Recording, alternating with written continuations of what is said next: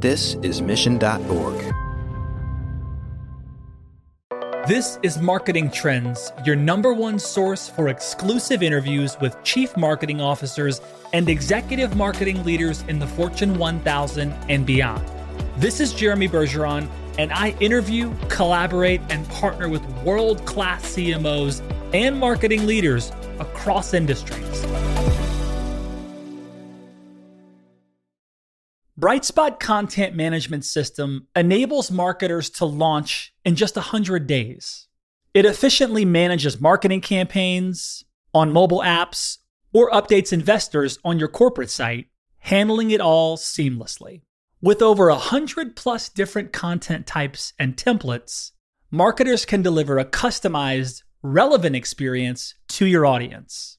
Additionally, integrate your current marketing automations platform and SEO recommendations directly from your Brightspot content management system, simplifying tool management. Discover more at brightspot.com/marketing trends. Hey everybody, welcome back to Marketing Trends. It's 2023. We're well into 2023. We are in the studio again, and just like the week before, we have another amazing leader in the virtual studio. I want to tell you a little bit about Jana Yakovlevich. Jana started her career, we're going back to 2003 when she was working for a record label in Australia, and then started to veer and toward more digital media rather than music. And then she went to London and began this kind of digital media career and started to work for one of the largest social networking sites. You may have heard of it. We'll get into that later. In 2009, she worked at Magnite, where she was employee number 3. So she's seen a lot of growth, I mean, from startup to IPO. And in 2015, she moved to New York City to oversee the launch of programmatic solutions at Spotify. Shout out to Spotify. So Jana has a lot of deep experience. She joined Cognitiv in 2018 and now is leading partnerships and leading client success there. Lots of interesting things happening in your world, Jana, but thank you for being here on Marketing Trends. Thank you so much for having me, and a big hello to all your listeners. And that was amazing work on the pronunciation of my name. I think it was the best pronunciation I've ever heard. Nice. Fantastic. Awesome. Well, tell us a little bit about Cognitiv. Like this, for those who don't know about Cognitiv, tell us about the company and what you do there in your role. Yeah, absolutely. So Cognitiv specializes in deep learning. So we're using deep learning to bring intelligence to advertising. And if your listeners are not familiar with deep learning, it's really sort of all of that AI that touches our lives, like Siri, Alexa, facial recognition, self-driving cars, all of that is powered by deep learning. It kind of gives computers that like the human superpower of generalization. So if you remember when Siri came out, it kind of just happened overnight. Like all of a sudden we could talk to our phones. And the way that happens is these models, these deep learning algorithms are trained with lots and lots of data. So we take this technology and apply it to marketing to predict consumer behavior. So we'll take people who have performed that desired action, combine it with a lot of other data sets, and then use that to try and make accurate predictions for our clients. So, of course, you've heard all about the ChatGPT, you know, everyone's talking about ChatGPT, and it's literally everywhere. All my friends are talking about it and trying it.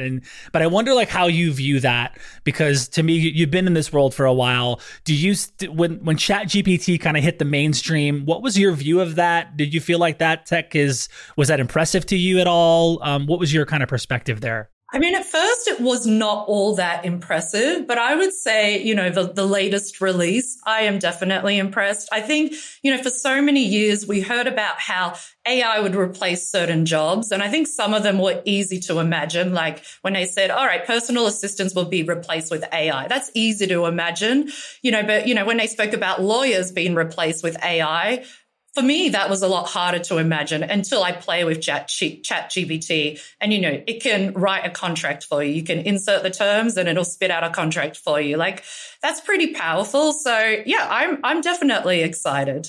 Has there been any kind of utility our connection to ChatGPT with the offering of Cognitiv? Like, are the team thinking about, you know, tying into that some way in new ways at all? Yeah, absolutely. I mean, we're always thinking about large language models and how that can help us understand the context someone is in, or the context or sentiment of a page. Absolutely. But that's just really sort of a small element of what we do. Okay. And now, before we dive deeper, I do want to mention this because, just I think under a year ago, Adweek named you one of the publication's young influentials for highlighting innovators who change the way people think about branding. I mean, it's a who's who list, and you're on that list. So I want to just know about the accomplishment. Like, talk to us about that. What projects or campaigns do you think really helped you like achieve that recognition? Sure. Yeah, I was hoping you weren't going to bring it up. Obviously, it was a huge honor. I was incredibly humbled. And of course, my background being in programmatic and ad tech isn't a very glamorous background. So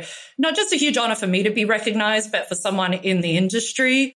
I think, the entry really spoke about, me coming to Cognitiv, and, Cognitiv was the first to sort of, deliver these deep learning custom algorithms for marketers.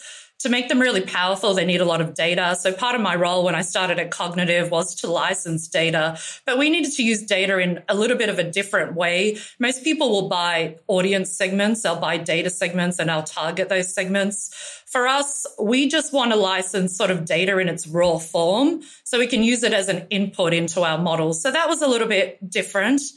Sort of the way we apply data is different for the industry. Prior to that, leading programmatic at Spotify, when I joined Spotify, we were just launching programmatic. We started, with display and video, but at the time, obviously, we really wanted to run audio ads programmatically. So, helping pioneer that, I think, we ran the first audio private marketplace. At the time, the OpenRTB spec didn't have anything around audio. So it was like, how do we standardize this?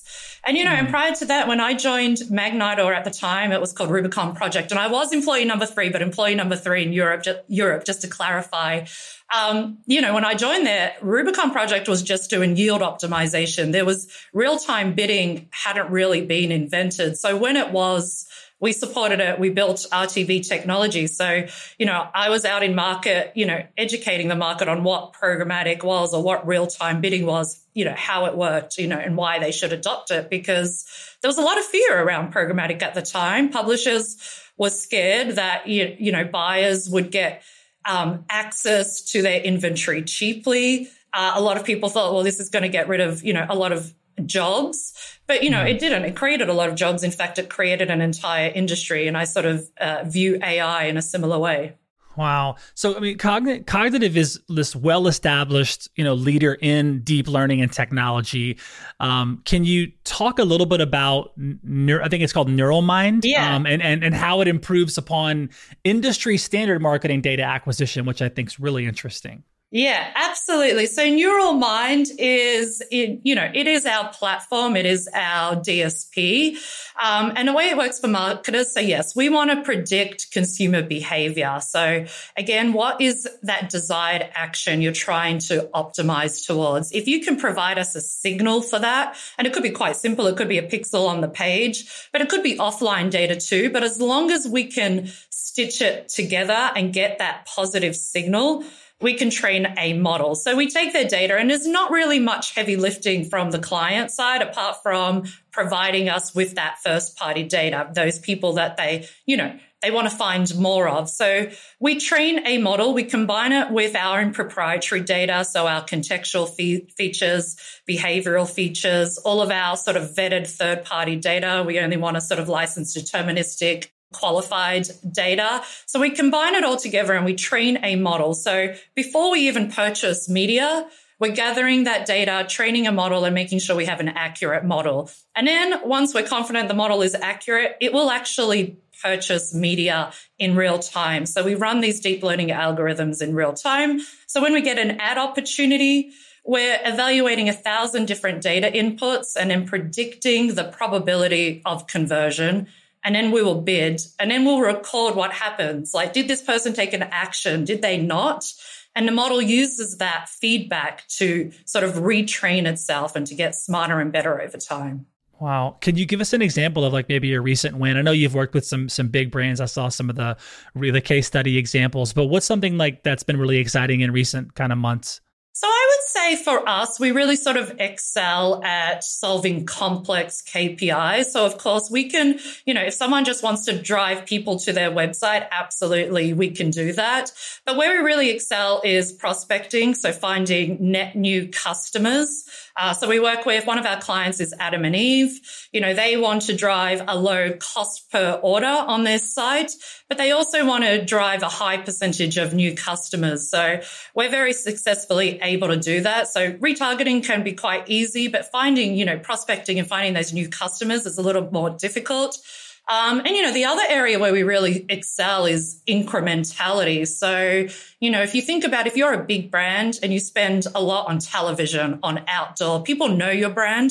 When you run digital ads, you don't necessarily want to waste your money on the people who know your brand and would go out and buy your product. Mm. So one of the things we do is we predict not only the users who are going to convert if they see an ad, but we're also predicting the users who are going to convert regardless of whether they see an ad. And it's that group of people we don't want to show an ad to because we don't want to, you know, waste our clients' money. Right, so we're very good at that as well.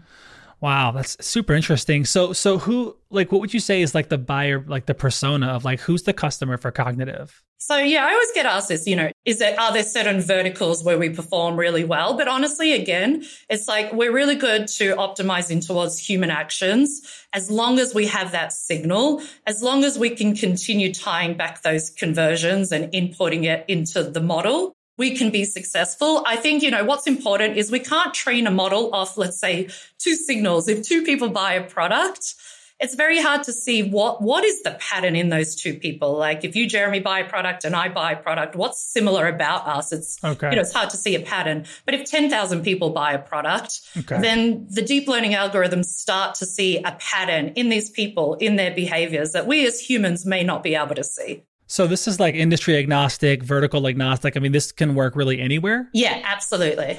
Wow. Has there been some utility in kind of the local SMB world, like the small business world yet? That is a little bit more difficult. Okay. Often clients will ask us, how long will it take to train a model? And it's not really about the length of time. It's more about the number of signals, as I was saying before. So the more signals, the more accurate our models can be. So like just example, like a dentist office, right? Like if they've got, if a dentist office has, you know, let's say they're serving a city and they're serving, you know, hundreds or maybe even thousands of patients, like would that be enough signals for, you know, that to work in that kind of a market? Absolutely. If they're serving hundreds and thousands of clients, then absolutely. That's so interesting. Okay, cool. So in terms of the gaps that Cognitiv's really trying to fill, right? It's got a bunch of products. Like what would you think are like if there's these big buckets they're trying to fill? There's a suite of things that Cognitiv does, but what are these gaps that they really see? Okay, this is what we're solving for. Yeah, I mean, I think we're really trying to solve the who, what, when, where, right? And that, you know, even today, even with programmatic technology is really difficult. And if you think about it, I mean, I feel, you know, with programmatic and real-time bidding, we were kind of building the airplane while we were flying it. Mm. And as a result, the industry is a little bit disjointed. Like if you think about a marketer, they have their ad server, they have their DSP, they have maybe creative, like a separate provider that does creative optimization. They have their brand safety, their viewability. They have their third-party segments that they're testing. And so they're kind of layering and layering on top. And eventually they will get the balance right and they can get performance. But the problem with that is it doesn't scale. Like, you know, you can say that, you know, your target demographic is females 18 to 45. But more than likely, there are people outside of that demographic that buy your product. And so how do you find them? How do you target them with an ad? How does this tech build custom algorithms autonomously? So full disclosure, I'm not a data science, but everything has been automated for us. So, you know, once we gather that first party data, combining that with our third party data, our proprietary data assets is all automated and the updating of the models. So once we're live, that feedback loop, that back propagation, so serving ads to people, seeing if they take an action, All of that is updated in real time. So people often ask us, well, how often do you refresh the models? And we're refreshing them in real time, actually. So we have a pretty small team. Yeah. So after startup, like, is there kind of a minimum effective dose of data entry for it to be truly autonomous? Like, how, is there like a threshold of like, we need this much data? Yeah, there isn't. It kind of depends on the KPI. I like to say, once we have 10,000 signals, it can just run, but it kind of depends how complex that KPI is. Okay. Seems like also like this would be really powerful in the e-commerce world as well. Yeah, absolutely. Right. Yeah. So we hear a lot about, especially ending 2022 and certainly now in 2023, we're hearing a lot about real-time data. Do you feel marketers truly know how to access and analyze and act upon this real-time data? I think they know how to. I think they haven't really been given the tools to do so. And, you will often hear, marketers say, I have so much data, I don't know what to do with it. Mm-hmm, mm-hmm. And that's kind of why what I love about deep learning is you don't really have to understand the data.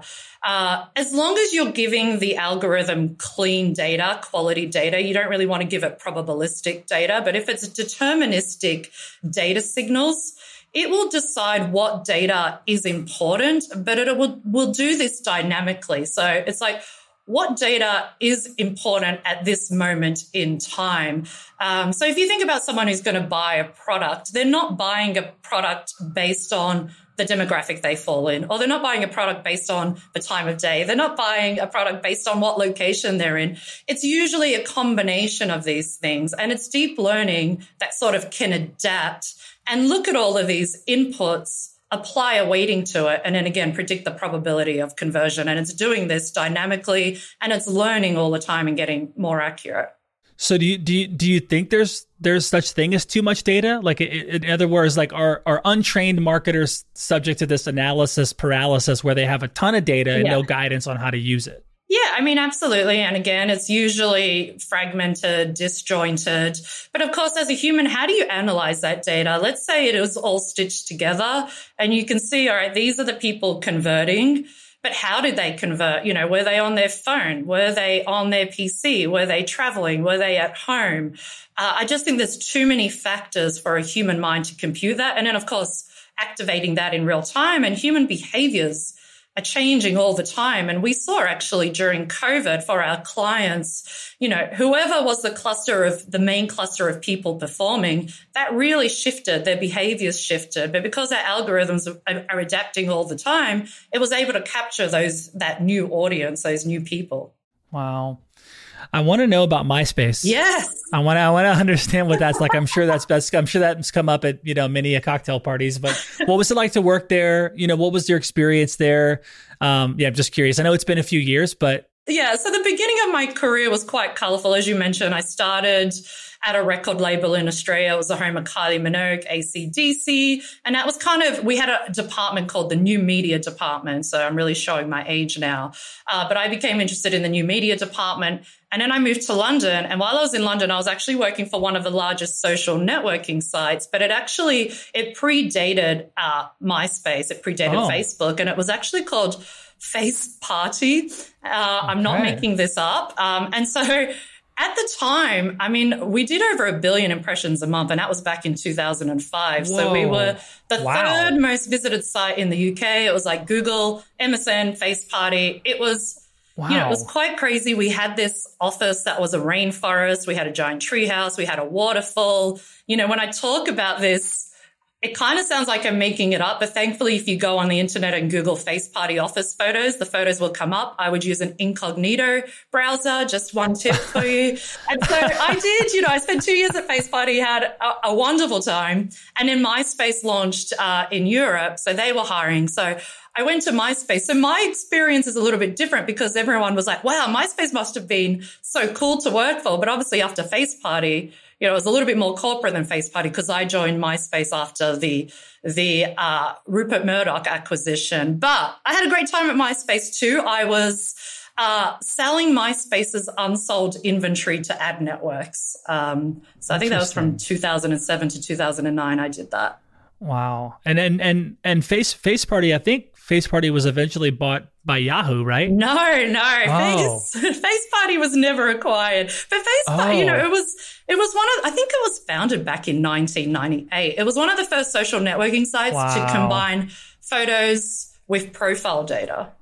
Okay, that's so interesting. Yeah, I wasn't familiar with that, but it was so huge. I'm like, and I want to go down the rabbit hole and figure out what the heck happened to Faceparty. Well, actually, very interestingly, Face owned the trademark of Face for social networking sites. So I believe Facebook had to acquire it from Faceparty. Oh, that's an interesting story. Okay, yeah. Okay. So cool. So where did where did the love affair with like tech and AI start? Like what was your experience in the moment of like, you must have seen something or interacted with something and you like, it got your full attention. What was that moment like? I mean, certainly, I enjoy working for companies that combine sort of music with tech.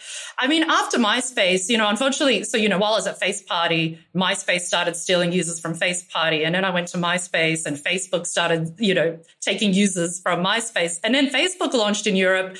And I was like, no, enough is enough. Like there's no longevity in social networking sites, which was a huge mistake in hindsight. But hindsight's a wonderful thing. But, the GM at MySpace, he went to Rubicon Project. I actually, knew nothing about Rubicon Project. I was in London. I needed a visa. I'm like, I need a company to sponsor me. Can you sponsor me? He was like, yes, I need someone to sell to the ad network. So it was just, a logical fit. And I think from there, I really love working at startups, building something from the ground up. Honestly, it wasn't a conscious decision for me to move solely into ad tech.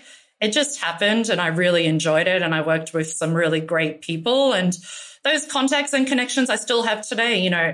Jeremy Fain, our CEO at Cognitiv, he used to work at Magnite, and that's how we know each other.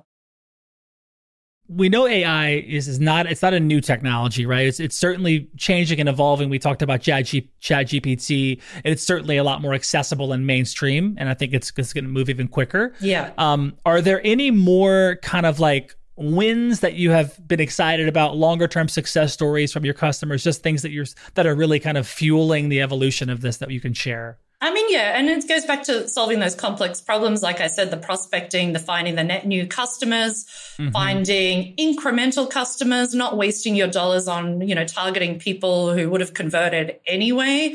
It's also, finding high value customers. It's like, yeah, I don't want to just target the people who are going to churn and burn. Find me, the loyal customers. I think, what we do really takes a lot of the headache out of, ad tech. And, you want people to focus their time, especially in marketing, on that creative side. You don't really want people having to do repetitive tasks every single day. I think if AI can do that and it can do it more efficiently, why not? With the kind of high-end, ever-evolving technology like AI and machine learning, it likely takes like a special type of marketing team. What in your experience, like what kind of unique skill sets and personality traits are you looking for in a team? Yeah. So obviously, yeah, we're not really hiring marketing people and saying, hey, you need deep learning experience. You need to talk about artificial neural networks. So, I think it's similar with any company. You want people who are passionate, people who want to learn, people who are really good storytellers. What we do, the AI, the science can be quite serious. So we keep our, our marketing tactics and initiatives really fun. And, the same way we're using AI to connect marketers with their customers, we kind of do the same with our marketing team, and we want to use it to connect. So we keep things quite fun and light. Like, for example, the Cannes Lions last year, we had an app which was Rosé Not Rosé, which I don't know if you've seen Silicon Valley, but when they come up with the app, that's hot dog, not hot dog. The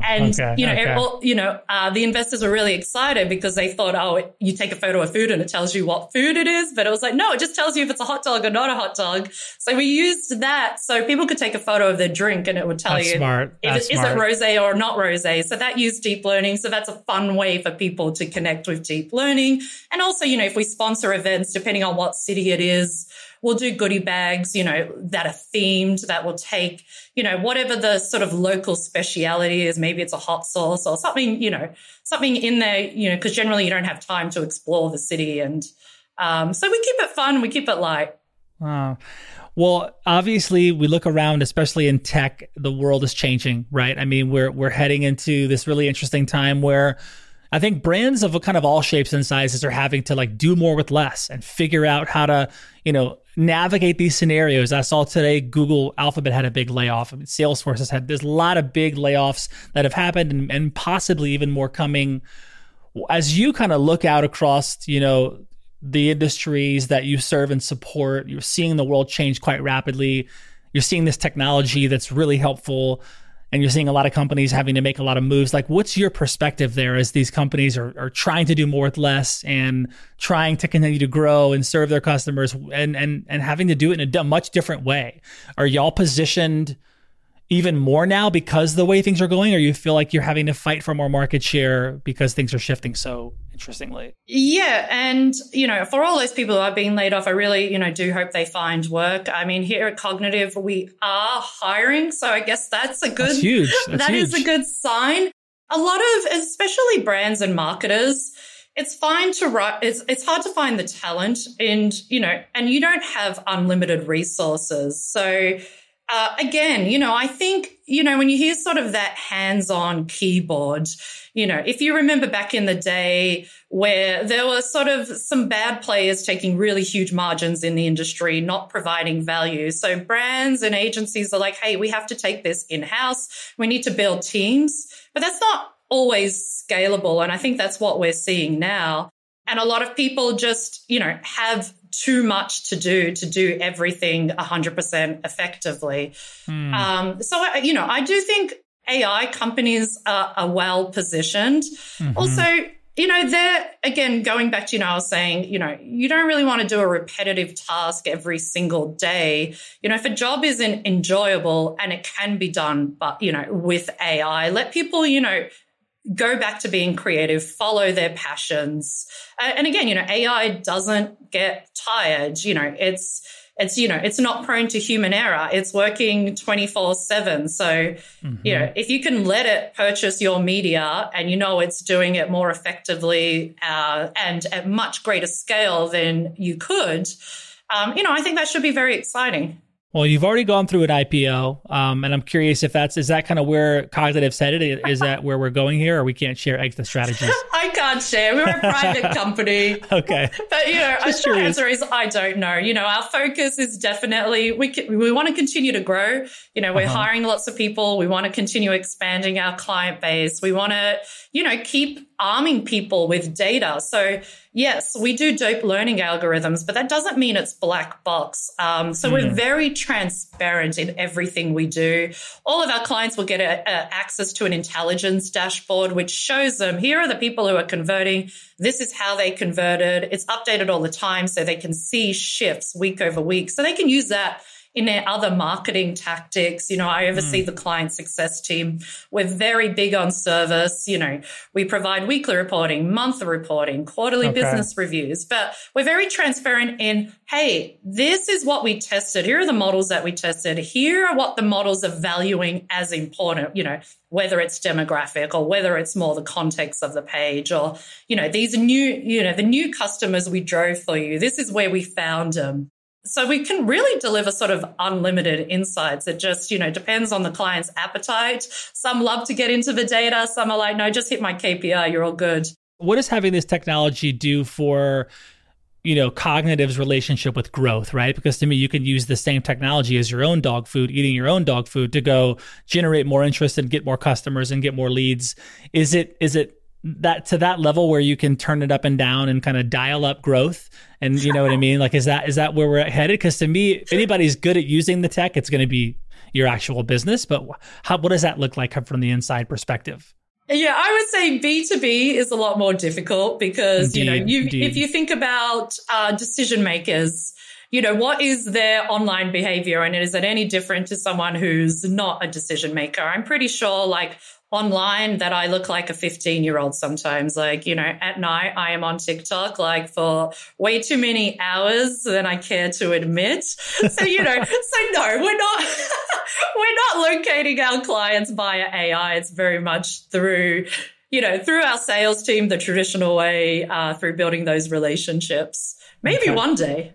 Yeah, I don't think we're far off from that. I really don't. I do want to touch on your going IPO experience, because that's rare, right? To be an early stage employee and be a part of growth all the way to IPO. Tell us that story. I mean, what you learned during that experience. I mean, again, usually the people that start a business are not always the same people that are there after an acquisition or after an IPO. So to be part of that core crew, to go all the way through the levels of growth, tell us about that, because that sounds like a really interesting time and a roller coaster ride potentially. It's definitely a roller coaster ride. It was funny because when I took the job at Magnite, or Rubicon Project as it was known, my manager was like, yeah, this company, it's going to be sold in a year. I was like, wow, that's exciting. And I was there for 7 years from when I started to the IPO.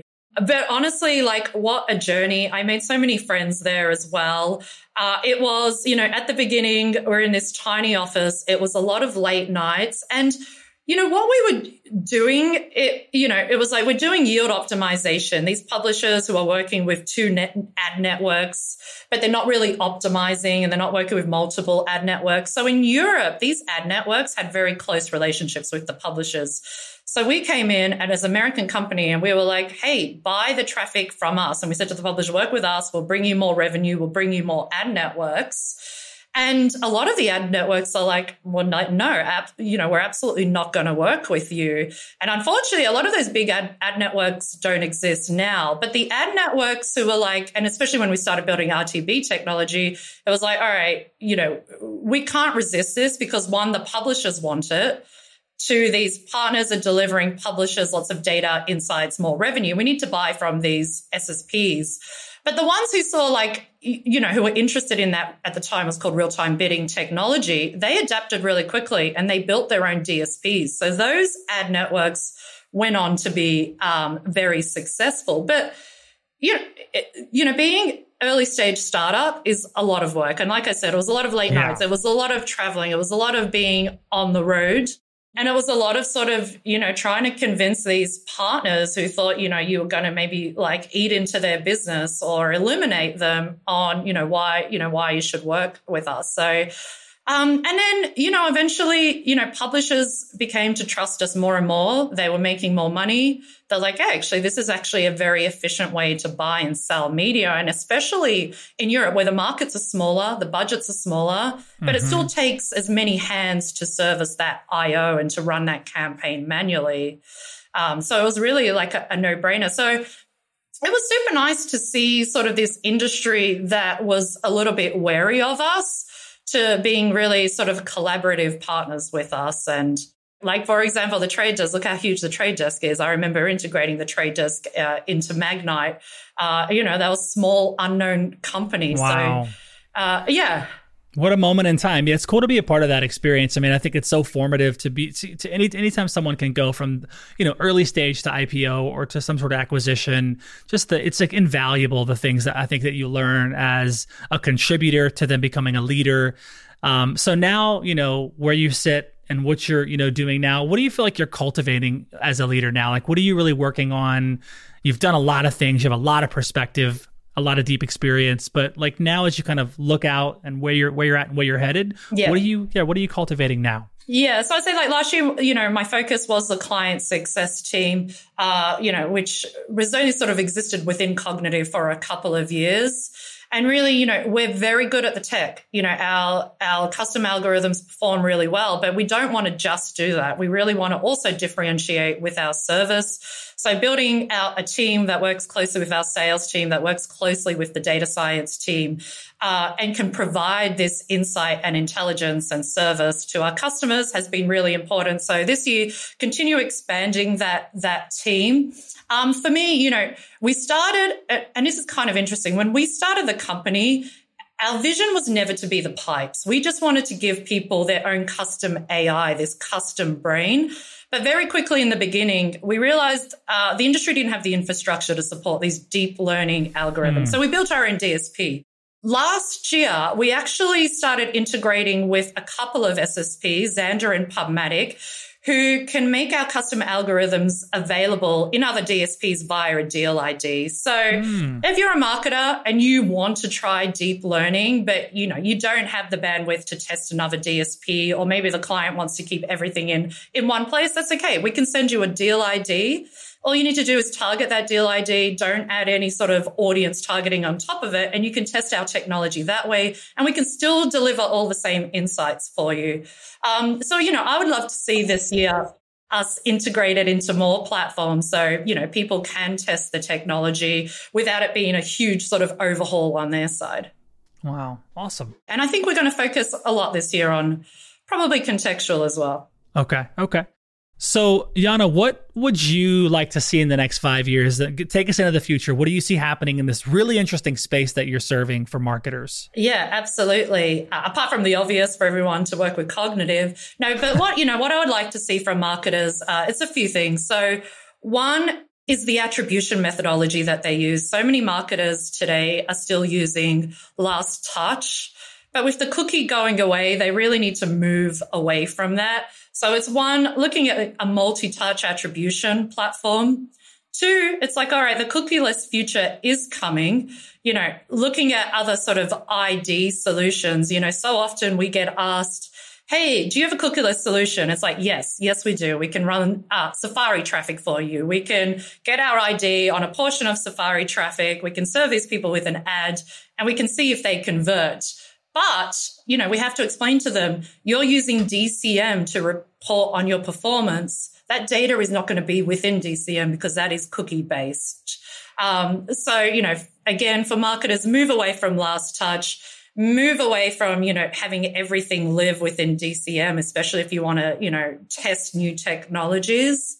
Three, I kind of really hope that over-reliance on Meta and Google goes away a little bit for marketers. Because really, you know, you're handing over all of your data to them. They're using that data to fuel their algorithms for your competitors. And you just don't want to be over-reliant on them, I would say. Finally, you know, looking at contextual as well. But, you know, we have ChatGPT. Obviously, the technology has improved immensely. You know, moving away from just targeting keywords, you know, just because a article might say restaurant 3 times. That doesn't really give you the, you know, I can't tell you what that article is about. So, you know, adapting to more advanced sort of contextual technologies that are considering all the words on the page, the order of the words, and, you know, understanding that sentiment. Good. Awesome. Wisdom and insight from Jana. Pay attention, marketers. Let's get into some fun questions. Are you ready for the lightning round? I'm ready. Okay, here we go. So lightning round, try to be quick, you know, with your answers if you can, and let's have some fun. First question, American or Aussie rules football? I love that you know Aussie rules football, so I'd obviously have to say AFL. Okay. And if your listeners have no idea what AFL is, I would suggest 5 minutes. Check it out. Yeah, 5 minutes on YouTube. It's a little bit bonkers. It's worth a trial. What's the best city in the world for foodies? I would have to say Melbourne, and not because I'm from Melbourne. I have lived in a lot of different cities and countries, but honestly, the food there, I'm always surprised when I go back every year at the quality and the standard. There is a huge amount of European and Asian influence. And, you know, I live in New York. Obviously, you can get great food in New York, but with these larger cities, usually you need to know where to go. And I feel like in Melbourne, you can't lose. Anywhere you go, the food is amazing. It's fresh. It's delicious. Okay, here's a doozy. Tom from MySpace or Mark from Facebook? Tom all the way. I mean, you know, Tom taught us all basic HTML. He sold MySpace and he was like, peace out. I'm going to go be a photographer. You know, I don't need world domination. Love Tom. Actually, my claim to fame, this is a bit sad, but when I was at MySpace, I was friends with the real Tom. You know how everyone got the default Tom? Of course. The real Tom. That was my claim to fame. That's about as good as it gets with me. Oh, that's fantastic. What's your least favorite, like, business buzzword or marketing buzzword? Frenemy. Because I came across it so often when I was at Magnite, again, because the networks are like, oh, you're a frenemy. We kind of have to work with you. Okay. If you could use marketing to send a message to the entire world, what would that message say? Honestly, I would have it say, eliminate single-use plastic. Yes. Okay. That's the only thing that keeps me up at night. It's awesome. What is what's currently in your Spotify playlist? Who are you listening to these days? Oh, it runs the gamut, really. In excess, obviously, I need to have some Aussie music in there. I'm a big Prince fan. I mean, there's some Beyonce, there's some Anderson .Paak. Nice. I dance salsa badly, but there's a lot of salsa music in my playlist as well. Okay. What is one popular activity that you wish you enjoyed more? That would have to be running. I hate running. It's the worst. I could walk for days. I'm with you. But I can't even run one block in Manhattan. What would be the title of your unauthorized biography? Spare. No, wait, that's taken. I would probably call it Blunt, because I'm very blunt and to the point at times. Okay. Yes. Blunt. What is the best business advice you've ever received? It would be don't rent out your time. Either own something or own a piece of something. Well said. If you were to devote the rest of your life to philanthropy, what cause would you choose? When I started in ad tech, it was a very male-dominated industry. So I'm quite passionate about, getting women into more male-dominated industries. I'd probably start with the industry I know, like ad tech, and then expand it from there. Great. Okay. Last question. What items are on your bucket list?